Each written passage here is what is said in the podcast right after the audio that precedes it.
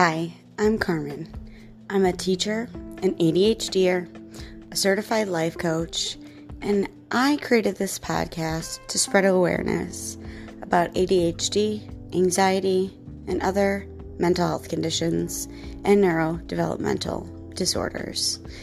Let's chat about all the challenges, the fun, and the struggles of these things. Are you ready? Let's get started.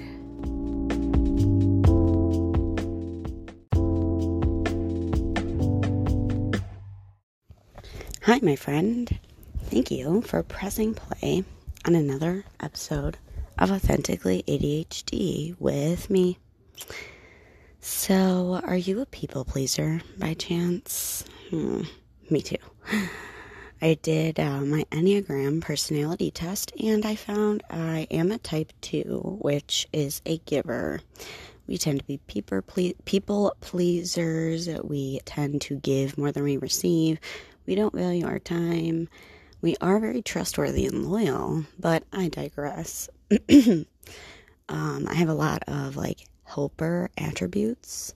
Um, and this tends to lead to constantly feeling just overwhelmed, burnt out, and things like that. So, do you find yourself constantly feeling overwhelmed and exhausted?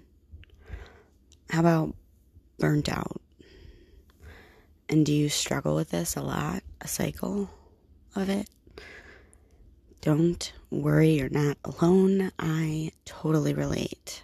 So I went on a deep dive. See, people with ADHD and or ADHD tendencies or anxiety, we are more likely to overfill our plates with way too much. We just tend to say yes way too much. We tend to say yes a lot without even thinking because of impulsivity, our constant enthusiasm, possibly about the task or favor, people pleasing, not accurately estimating how long a task will actually take due to time blindness, and having low self esteem, therefore, not valuing our own time. We also don't really plan for things like going wrong, and then two tasks may turn into 15 or 20 tasks. Then sometimes we forget about previously like planned commitments or plans. So we double book and overcommit, and we end up having to disappoint somebody, anyways. So eventually, this just leads to a huge workload and an absolute, like, just absolutely no chance for success for ourselves. We can't deny ourselves our own yes to keep giving it to others. As the saying goes, you cannot fill from an empty cup. So, like, this information is not going to magically make it easier to say no, is it? I mean, did you think it would? Of course not. Um, saying no to anyone is hard, and it's not hard for only people with ADHD. It's just a little bit harder for us because of the way our brains are wired, and it's a little bit harder for people with anxiety. And you'll see in the reasons um, and in the ways to do it below. So it's not comfortable. So those overprotective brains, yeah, they protect and they avoid it. But I have great news. There are ways to limit who and what you say yes to. Say no in a personal or in a super personal or polite way, and scheduling tips to protect your energy and time. So let's go.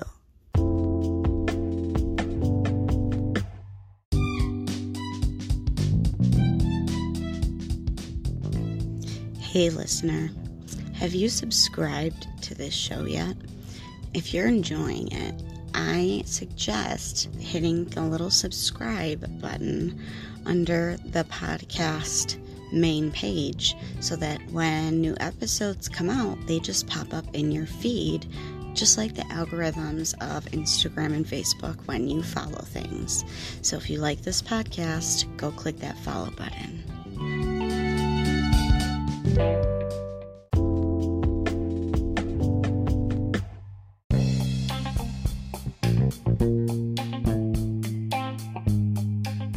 Hey, ADHDer, I see you. If you'd like to take the strategies and tips that I share in this podcast further, head to my show notes and click the link to join Focused. It is the ADHD program for adults created by Kristen Carder, who has ADHD herself. So the platforms are ADHD friendly, and the transformations that I've made since I joined have been amazing. If you head to my show notes and use that link, not only do you save $50 in your first payment, but I get a credit to my account too. We all win. Go to my show notes now if you want more of these tips, strategies, and in depth ways to manage your ADHD.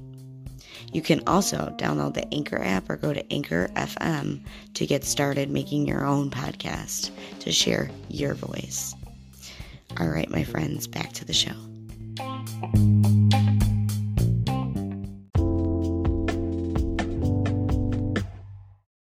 So, the first tip I want to give is to block out buffer or like white blank space in your schedule for things that are, go- are unplanned and like pop up, things that go wrong, or for just like some you time. Just by yourself, like with your own thoughts, because that's okay and we need that to recharge. The next one is determine the things that you will say yes and no to, and the people you will say yes and no to, and when. And make a list and put it somewhere you can see it, like every day. We usually need to prioritize and make some of these kinds of decisions beforehand due to our poor decision making skills in the moment.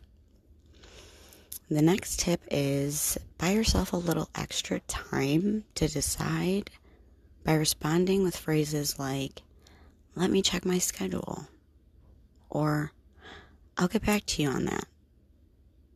Or if you tend to forget, like to follow up with people, or like I'll get back to you is kind of like a, a fantasy statement, like you're definitely going to forget. You can ask them, hey, could you follow up with me tomorrow after I've checked my schedule? I'd really appreciate it. You would be surprised how many people don't mind asking you the question again because they do remember. We just don't. Sorry, ADHD or your memory, it, it sucks. I'm sorry, I relate. So sometimes asking someone else um, to remind you is just the thing to do. So making those yes no lists visible to know when you're saying yes or no and how it aligns with your goals, your own time, your own energy, and your values. So, this means thinking about certain things ahead of time. Like, I will not say yes to moving in, helping somebody like move in their house while I am going through this huge big change in my life, or, you know, something like that. The next tip is you don't have to say yes or no right away all the time. I used to think you had to answer and give like a commitment right away. But if it's not urgent to, we can use like an enthusiastic, non committal response. And it just kind of sounds like, that sounds awesome, or that sounds fabulous, sounds great, fun. What does this look like? When will this be? Things like that asking questions and getting curious about it, not necessarily saying yes or no. Maybe saying, let me check my schedule and I can get back to you after you're enthusiastic non committal. If it sounds like something super exciting, but you really have to check your schedule because you don't remember what's on it. The next one, um, when you're really trying to decide what you want to say yes and no to, ask yourself this question Would I do this tomorrow? The theory behind this is if you say yes, you probably have enough free time the next day to do it, or it's important enough that you would cancel other things to do that thing. Meaning it aligns with your values and what you want to do. So saying yes would be good. Um, if you, if the theory behind this, if, if you say no, or I could do it tomorrow, but I could also do it the next day, then you most likely won't make time to do it in the future. Okay, this is the hard one. But say no. That that's the tip. Say no when you need to. It's not going to be easy and they might even push back a little bit. These people, they might push back and you know, you don't have to um explain your no. The person might be a little upset, but it's really okay. Instead of explaining your no, just repeat it. That really sounds fun, but I'm unavailable that week. That's very polite. You're enthusiastic about it. Sounds fun, but I'm busy. The person may still be upset, but that's all right. You're modeling your own boundaries while honoring your own time and energy, and that's what's important. Friends, we are not robots. We can't do all the things, even though our brains would like to think so. See, remember the uh, protective um, part of our brain? They also tend to be afraid to say no because they don't want to feel rejected, but also because we don't want the other person to feel rejected. But it's okay for us and others to feel uncomfortable sometimes. This also may help the other person feel safe asking for things or asking to make plans with you because they know that if you're not comfortable agreeing that you'll say no. So to recap, it's really really hard to say no, but we can do it without guilt and in a polite way we can become people who protect our own time and energy by saying no. That's all I have for now, friends. Stay authentic, and I'll talk to you soon.